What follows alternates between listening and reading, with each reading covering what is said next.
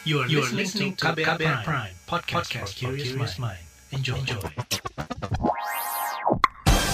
Saatnya Anda dengarkan Ruang Publik KBR. Selamat pagi, kita berjumpa kembali dalam Ruang Publik KBR dan tema pagi hari ini menakar eksistensi kripto di Indonesia. Investasi uang kripto sedang naik daun dan membuat masyarakat berbondong-bondong membeli kripto dengan harapan mendapatkan cuan. Kripto kini menjadi salah satu dari tiga instrumen pilihan aset yang lumrah ditemui. Dua lainnya adalah aset real seperti emas dan properti, lalu aset kertas seperti saham atau obligasi. Pemerintah Indonesia pun menyatakan bahwa transaksi kripto di Indonesia mencapai satu triliun rupiah per hari. Lalu bagaimana masa depan kripto di Indonesia? Untuk membahasnya kita akan simak penjelasan pengamat mata uang digital yang juga pemimpin redaksi blockchainmedia.id, Vincenzius Sitepu. Pada segmen kali ini kita akan menyimak terlebih dahulu penjelasan pemimpin redaksi blockchainmedia.id, Vincenzius Sitepu. Bang Vincent, sebelum kita berbincang lebih jauh, mungkin bisa dijelaskan secara sederhana terlebih dahulu uh, istilah-istilah seperti kripto, bitcoin, blockchain. Ya, karena mungkin uh, masih ada pendengar KBR yang mungkin belum memahami istilah-istilah ini, Bang. Iya, saya mulai dari definisi dasar dari bitcoin dulu ya. Jadi bitcoin ini di uh, pertama kali diluncurkan itu dalam bentuk konsep itu pada tahun 2008, kemudian meluncur pada tahun 2009. Nah, oleh Satoshi Nakamoto, si pembuat Bitcoin ini yang mas sampai sekarang masih misterius, Bitcoin itu dia sebutkan di dalam sebuah makalah 9 halaman. Disebut Bitcoin itu adalah sistem uang elektronik peer-to-peer.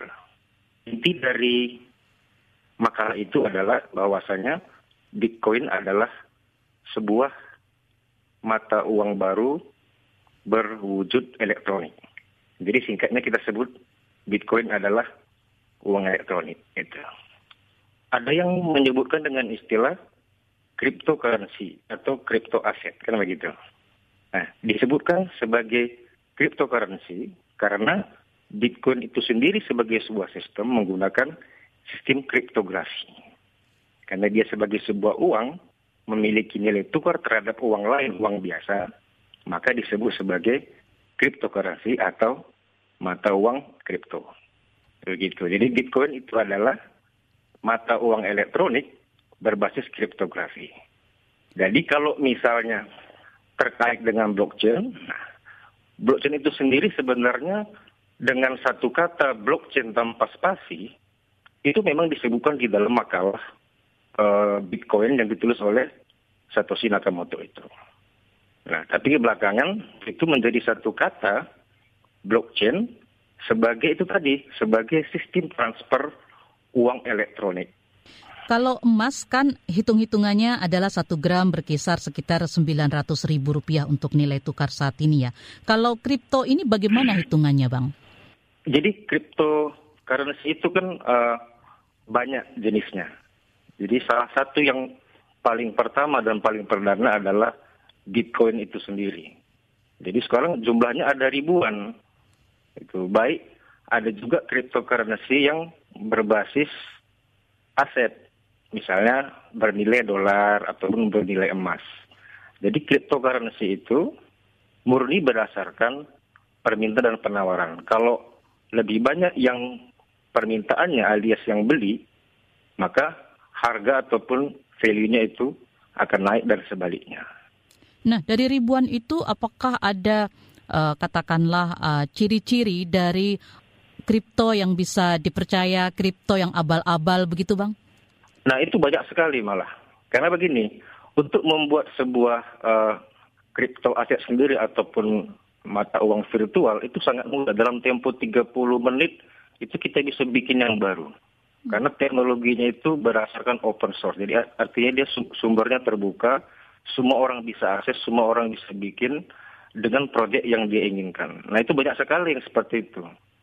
Nah, jadi uh, warga Indonesia khususnya yang mungkin sebagian besar belum memahami ini bisa terjebak di situ. Hmm. Karena ada yang membuat aset kripto itu dengan modus multi level marketing seperti kasus EDC Cash sebelumnya di Jakarta itu. Nah, dia memang membuat aset kripto dengan teknologi blockchain itu.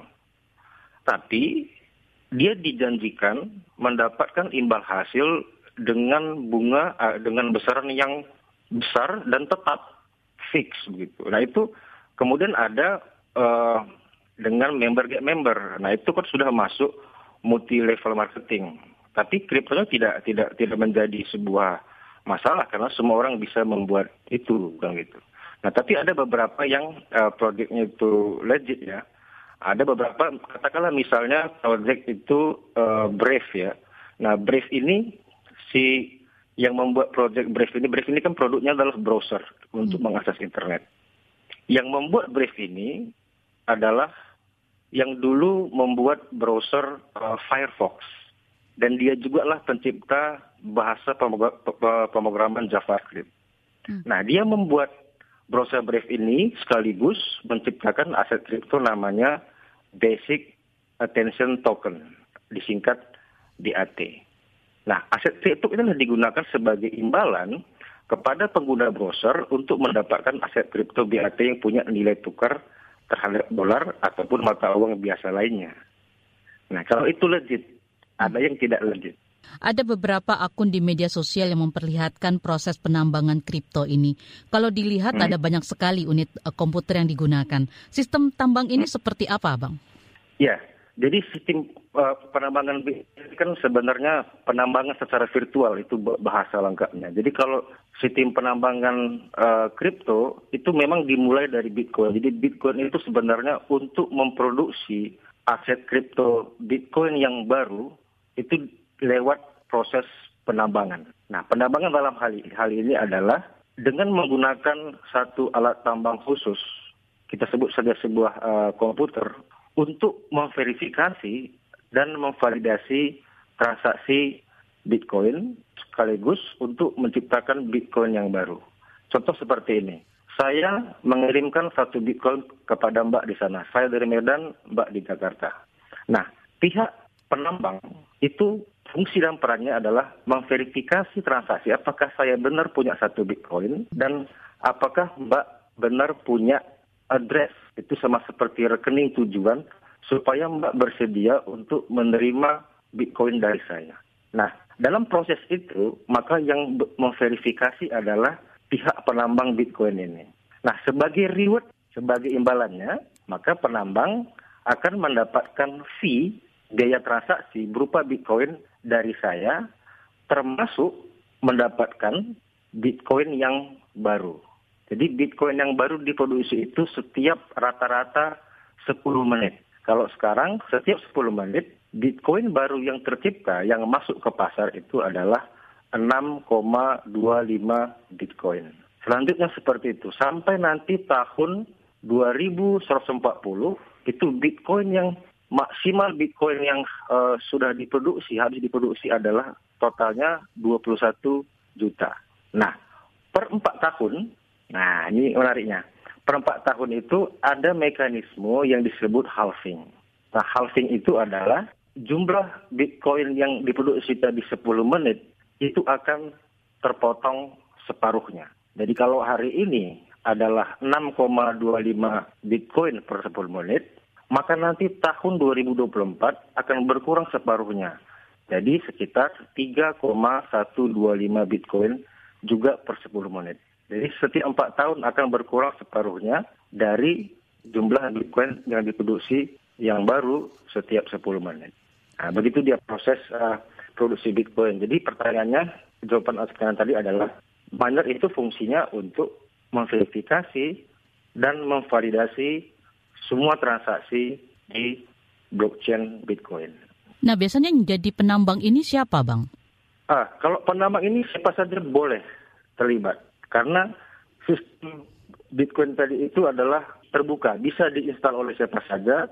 Yang penting, yang ingin berperan sebagai penambang itu bisa mengakses biaya uh, biaya listrik yang sangat murah.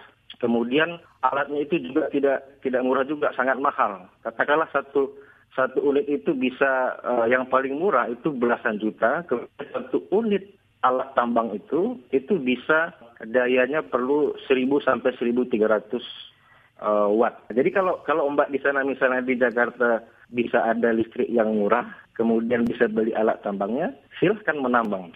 Tinggal pasang di rumah, terkoneksi ke internet, nanti rebutan lagi dengan miner yang lain. Jadi semakin banyak alatnya, kemudian spesifikasi alatnya juga semakin tinggi, maka dia lebih banyak per, uh, punya peluang untuk mendapatkan reward Bitcoin dari fee transaksi, termasuk berpeluang untuk mendapatkan Bitcoin yang baru yang tadi per 10 menit. Bagaimana Bang cara menguangkan atau merupiahkan uang digital Bitcoin itu misalnya salah satunya Bang? Jadi sebelum tahun 2010, Bitcoin itu sebenarnya tidak memiliki nilai. Nah perhatikan, 2008 itu belum meluncur karena masih dalam bentuk konsep karena uh, Satoshi Nakamoto itu hanya berdiskusi dengan teman-teman kriptografer di internet. Kemudian Januari 2009 itu baru meluncur sistemnya sehingga orang banyak yang menambang kemudian ada bertransaksi mengirimkan dan menerima Bitcoin. Nah sebelum tahun 2010 itu Bitcoin belum memiliki nilai artinya uh, belum ada pihak yang bersedia untuk menukar Bitcoin itu menjadi dolar ataupun uang lainnya. Nah, untuk kali pertama sekitar uh, uh, pertengahan tahun 2010 itu ada se semacam uh, situs website yang melayani pengukuran Bitcoin menjadi uang dolar. Nah, kebetulan pada saat itu ketika mengirimkan Bitcoin dari pengguna kepada situs itu, maka uh, pengelola situs akan mengirimkan dolarnya lewat akun PayPal.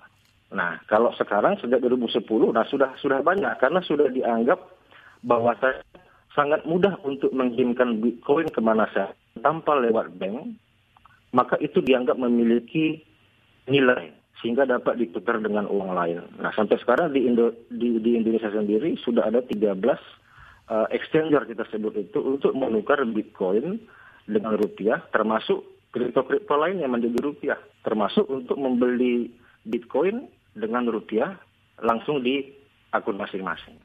Ruang Publik KBR akan kembali, tetaplah bersama kami. Masih Anda dengarkan Ruang Publik KBR. Commercial break. Commercial break. Commercial break.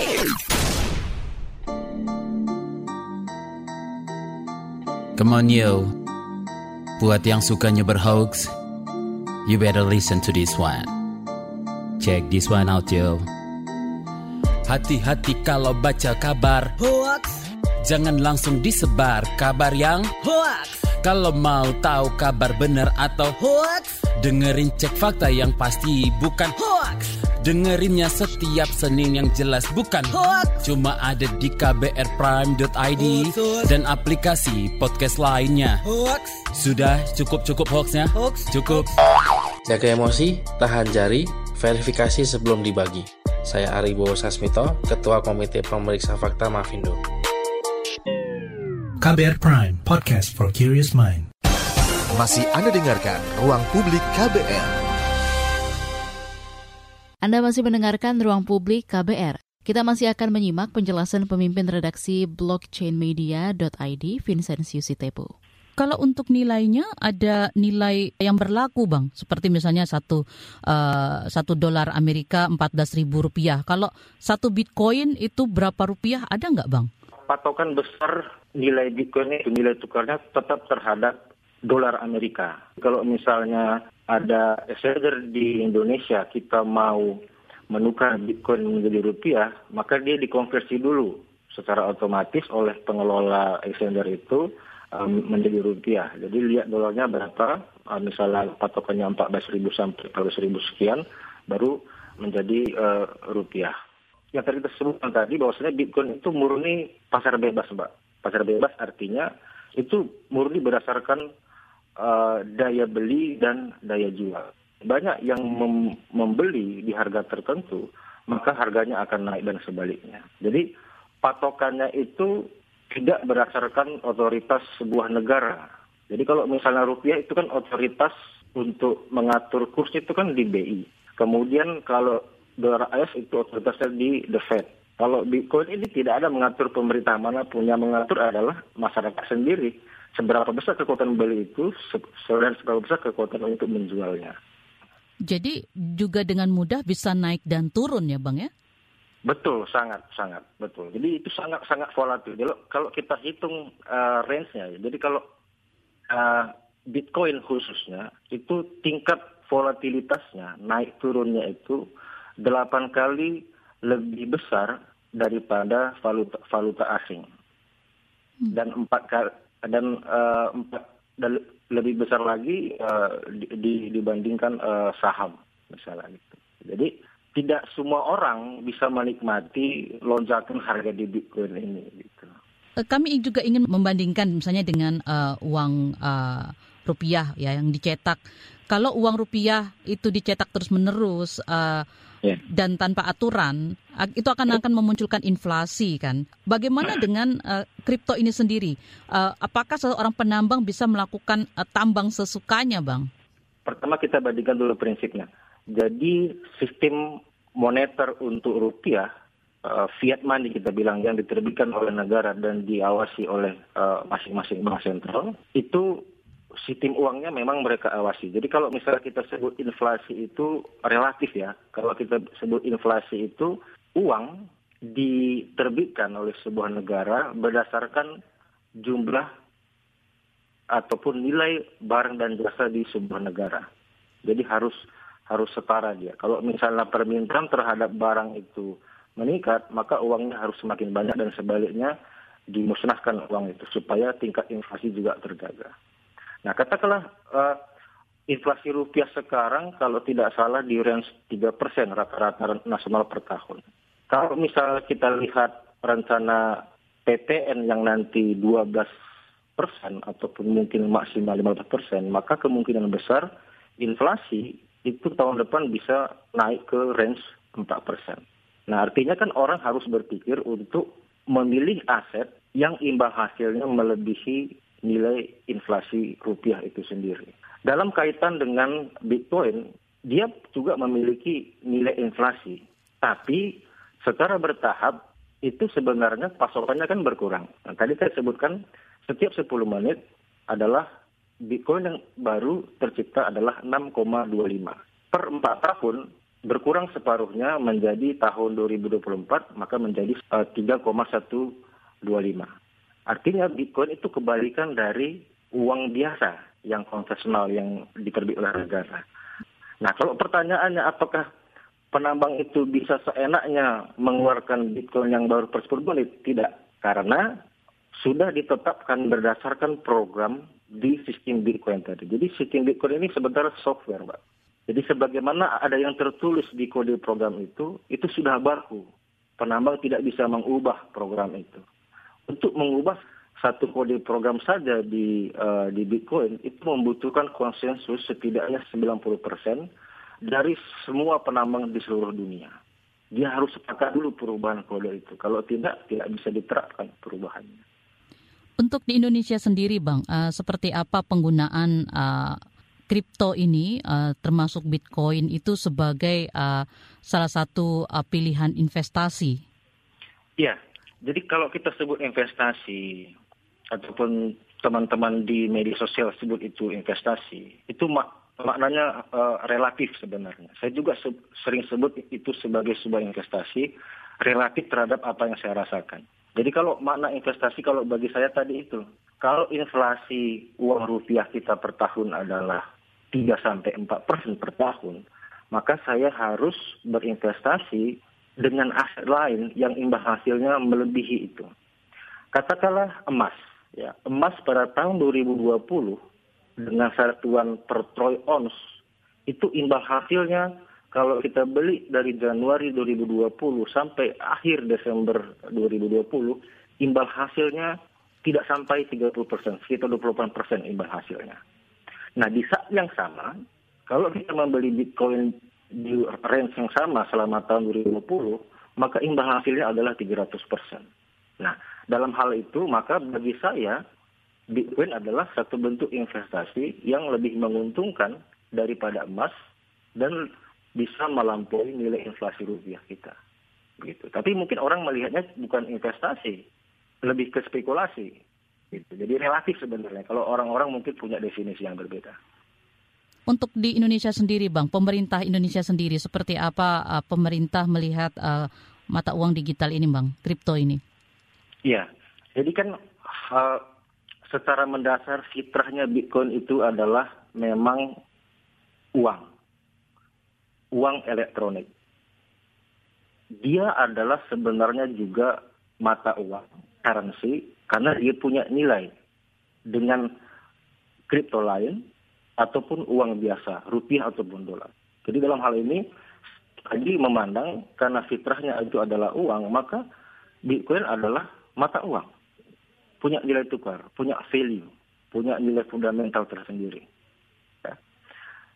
Kalau negara menyebut itu sebagai sebuah bukan mata uang, cukup sebagai aset ataupun komoditi, itu tidak masalah karena masing-masing negara punya regulasi tersendiri.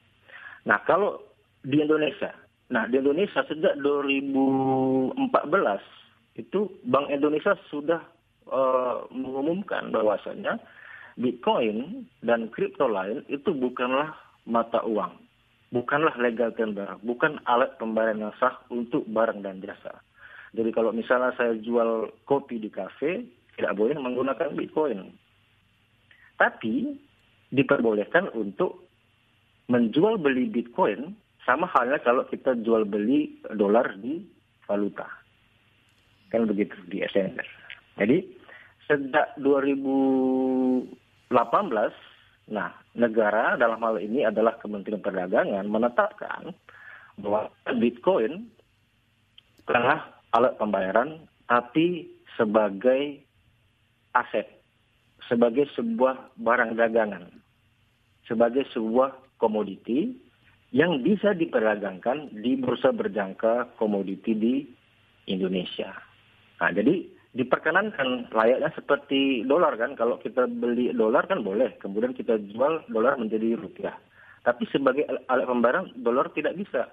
Nah, halnya juga seperti itu untuk di Bitcoin dan kripto-kripto lainnya di Indonesia. Diperbolehkan untuk membeli Bitcoin, tapi tidak boleh menggunakan Bitcoin sebagai alat pembayaran kalau misalnya kita jual beli barang dan jasa lainnya gitu. Kalau ada uh, pemula yang ingin uh, apa namanya uh, berinvestasi atau menjadikan uh, ini sebagai aset, apa hal-hal yang harus diketahui sebelum memulai, bang? Ya, pertama harus dipahami ini resikonya sangat tinggi karena fluktuasinya sangat besar lebih berisiko kalau misalnya kita bermain valuta asing juga mungkin kalau saham tidak lebih berisiko daripada uh, Bitcoin ini.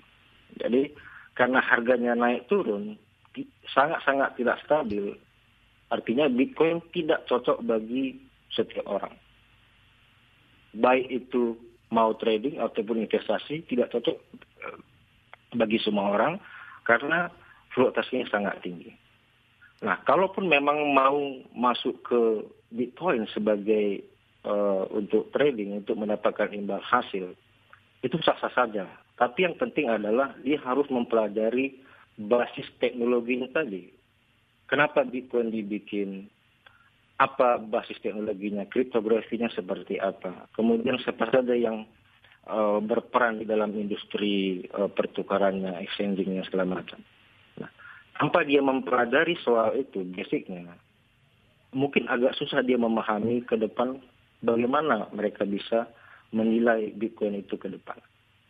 Yang kedua, kalau dia memang berminat untuk di cryptocurrency atau khususnya Bitcoin, dia harus gunakan uang dingin, bukan uang panas. Artinya uang dingin itu memang dia siapkan uang itu untuk berinvestasi di kripto dan memang dia harus ready untuk dalam posisi rugi.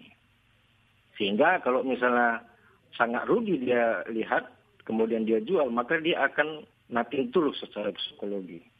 Jangan gunakan uang panas yang biasanya digunakan untuk kebutuhan sehari-hari, apalagi uang itu dari hasil utangan. Nah itu tidak boleh. Nah jadi ada uh, harus ada bisa mengontrol. Jadi saya sarankan itu tadi pahami resikonya, pahami teknologinya, kemudian gunakan uang yang memang digunakan untuk trading ataupun memang untuk digunakan untuk investasi di Bitcoin ataupun kripto lainnya. Begitu. Jangan ke mana-mana, setelah jeda, ruang publik akan kembali. Masih Anda dengarkan Ruang Publik KBR. Terima kasih untuk Anda yang masih setia mendengarkan Ruang Publik dari KBR. Masih Anda dengarkan perbincangan pagi ini terkait mata uang digital. Pada segmen ini kita akan menyimak penjelasan Iman Sugema, ekonom senior Indef. Penjelasan ini kami kutip dari diskusi Indef dengan tema plus minus investasi aset kripto. Assalamualaikum warahmatullahi wabarakatuh. Saya ingin uh, menjelaskan uh, sebetulnya kalim apa kata investasi uh, di sini harus uh, di apa di clearkan begitu ya, dikelirkan. Uh, investasi aset uh, dalam uh, kasus kripto uh, atau any uh, financial asset ya itu berbeda dengan uh, real investment ya berbeda dengan investasi uh, real uh, sehingga sebetulnya uh, kata investasi ini uh, lebih merefer pada uh, istilah yang banyak digunakan oleh uh, financial managers ya atau uh, apa uh, atau lebih tepatnya oleh orang-orang yang uh, bekerja atau memiliki profesi di uh, dunia keuangan terutama yang spekulatif. Jadi uh, uh, investasi di sini tidak ada hubungannya dengan uh, investasi di sektor real.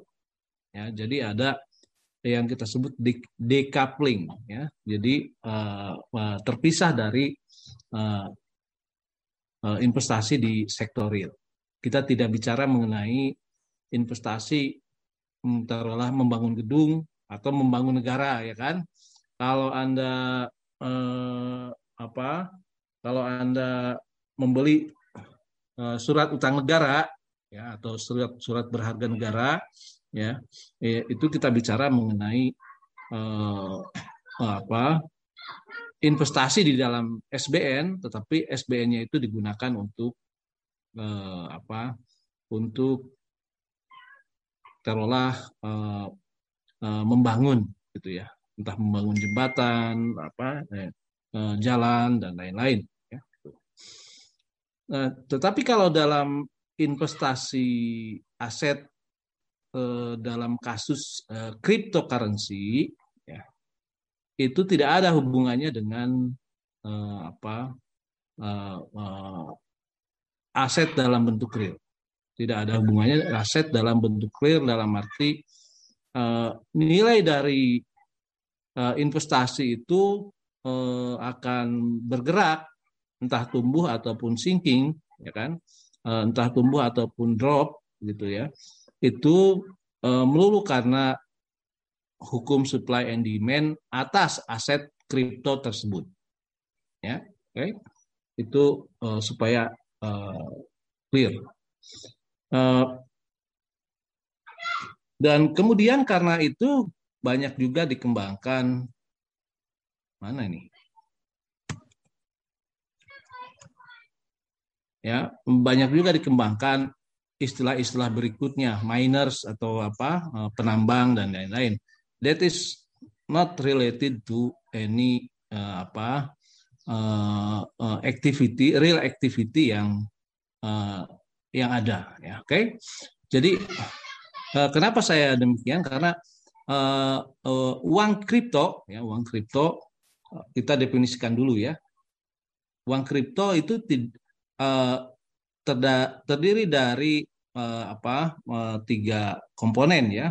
Uh, pertama adalah komponen teknologinya itu sendiri, ya, uh, yang kita sebut dengan uh, DLT, ya, Distributed Ledger Technology atau teknologi blockchain, ya, atau teknologi uh, apa uh, buku besar terdistribusi.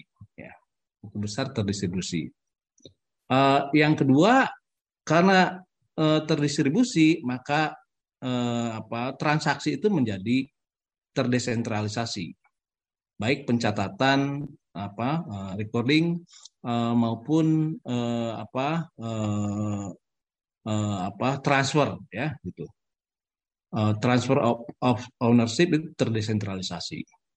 Nah ini uh, jangan anda bayangkan uh, kemudian uh, dengan dengan apa uh, atau jangan anda bayangkan bahwa uang kripto ini seperti uang biasa ya uang biasa uh, uang biasa itu kan sebetulnya administered uh, apa very uh, sentralistik ya very sentralistik Ad, diadministrasikan secara sentralistik atau uh, pencatatan di dalam sistem perbankan itu uh, apa ter uh, apa terpusat ya terpusat dilakukannya.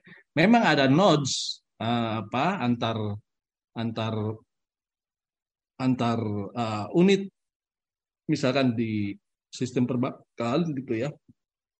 Uh, tetapi tetap dalam pencatatannya dia uh, merefer pada satu data center atau merefer pada backup uh, centernya. Gitu ya. Nah, yang uh, ketiga aspek yang ketiga uh, uang kripto itu lebih uh, apa uh, karena terdesentralisasi lebih memungkinkan untuk uh, apa melakukan apa yang disebut peer to peer transaction. Anda bayangkan peer-to-peer transaction itu adalah saya uh, seorang apa peneliti di Indonesia itu bisa bertransaksi langsung ya dengan uh, apa siapa pun ya uh, apa di seluruh dunia ya dan uh, identitinya menjadi uh, khas yaitu identity yang diderive dari uh, apa uh, uang kripto tersebut. Okay. Uh, dengan uh, tiga karakteristik semacam ini, uh, perlu saya terangkan bahwa uh, nature dari uang kripto adalah dia dalam bentuk uh, apa innovation in uh, technology, innovation in technology, uh, specifically uh, teknologi pencatatan. Oke, okay? teknologi pencatatan. Sekali lagi ya, uh, uh, innovation terbesar adalah dalam teknologi pencatatan. Nah, karena pencatatannya itu menjadi terdesentralisasi dan uh, terenkripsi, ya, terenkripsi, uh, sehingga uh, sangat menyulitkan bagi apa uh, siapa pun untuk bisa melakukan uh, hacking ya atau apa uh, pe, pe, ya apa uh, pemalsuan dan lain-lain uh, uh, terhadap uh, apa uh, transaksi uang uang kripto. Nah, jadi keunggulan teknologi ini sebetulnya bisa uh, apa bisa teknologi pencatatan terutama uh, itu bisa membantu berbagai jenis uh, transaction ya. Uh, tidak hanya melulu berkaitan dengan uang, ya, tidak hanya melulu berkaitan dengan uang.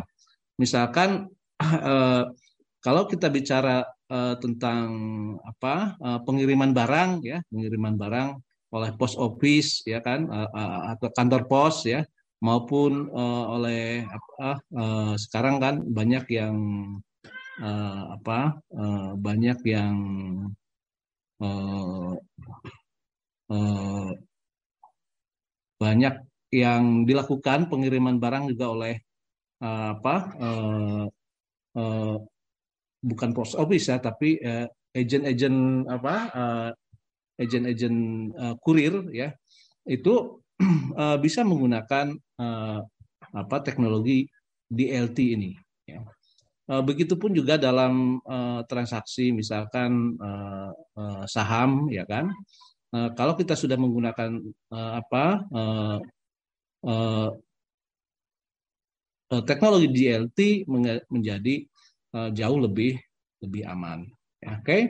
jadi sebetulnya kontribusi terbesar dari dari uang kripto ini adalah dalam uh, menciptakan sistem pencatatan yang terdistribusi dan terenkripsi dengan baik.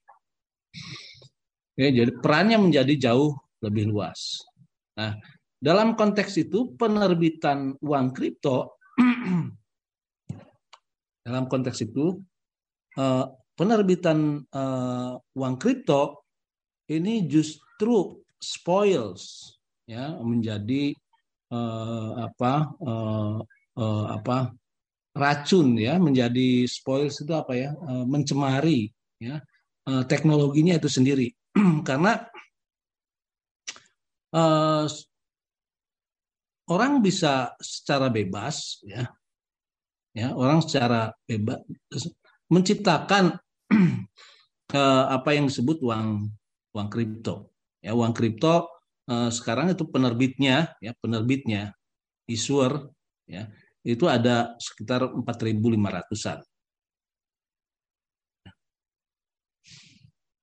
ya sekarang sekarang ini ada 4.500an uang uh, apa uh, kripto.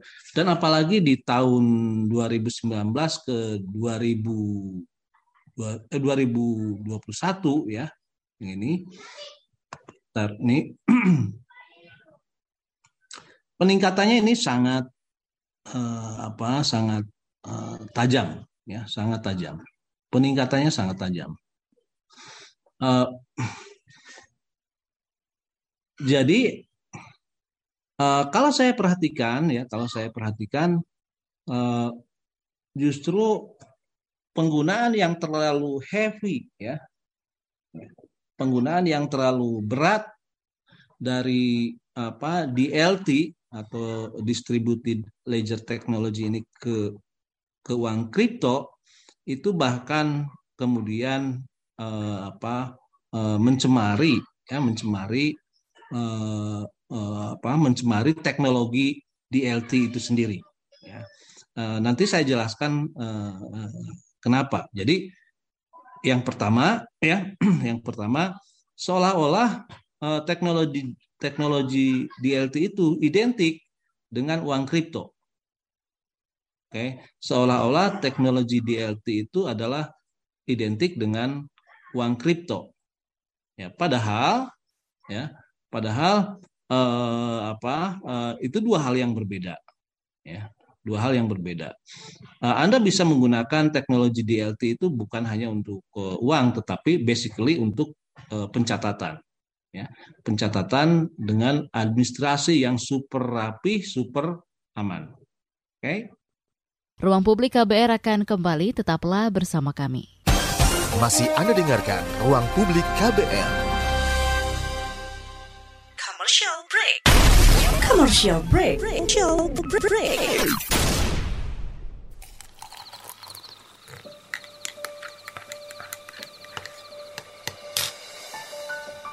Hai, kamu apa kabar? Masih suka menikmati senja dan kopi? Aku masih ingat kebiasaan kita. Sehabis pulang kerja, selalu mencari tempat untuk sekedar ngobrol dan ngopi. Tapi kadang kita kehabisan bahan obrolan. Aku masih melakukan hal yang sama sampai sekarang tanpa harus takut habis bahan buat ngobrol. Karena aku selalu mendengarkan KBR sore dari Senin sampai Jumat jam 4 sore. Ah, aku rindu.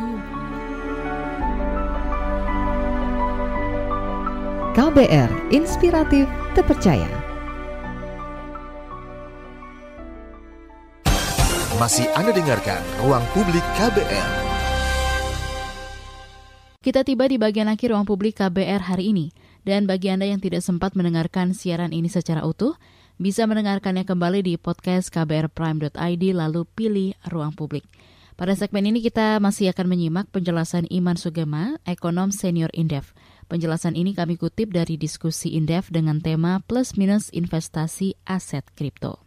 Jadi dengan penerbitan uh, uang ini dan karena uh, uh, apa karena kemudian eh, apa penerbitannya itu menjadi uncontrollable ya bukan uncontrollable uh, uncontrolled tanpa pengendalian ya kan? Ya tanpa pengendalian eh, maka ya maka eh, yang eh, terjadi adalah ini adalah eh, dalam tanda petik ya eh, merupakan eh, business of underworld ya eh, atau under bukan underground tapi underworld ya kan underworld.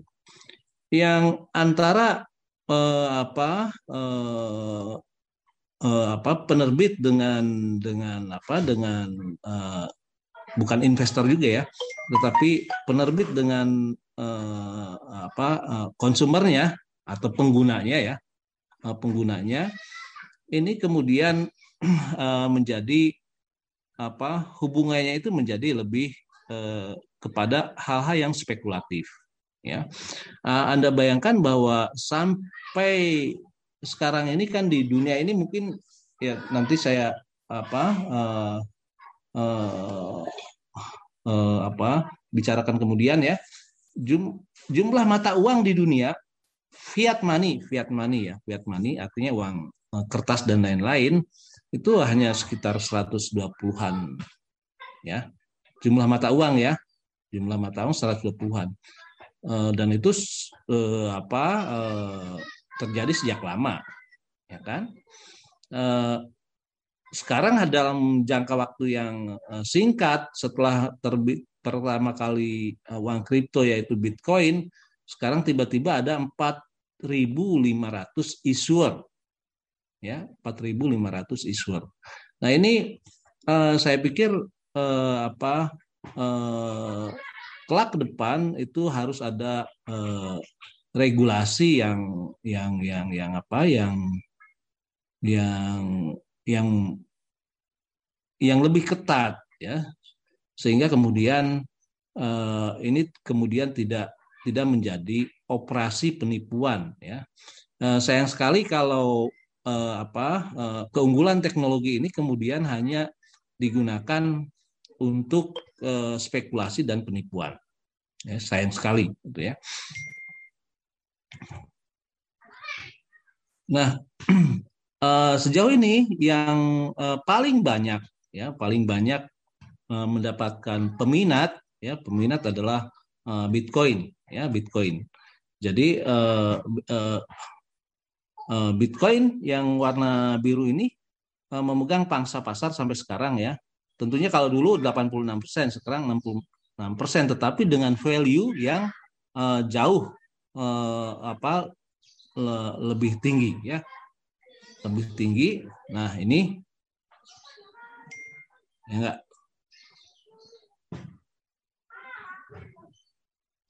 Dengan uh, apa uh, value yang lebih tinggi. Nah uh, kalau anda perhatikan ya. Nah ini price of BTC sekarang sudah 56 ribu ya. 50 atau 56,5 uh, ribu eh, US dollar. Per unitnya ya per unitnya ya per unitnya. Jadi uh, menjadi salah ya menjadi salah kalau ada orang bilang bahwa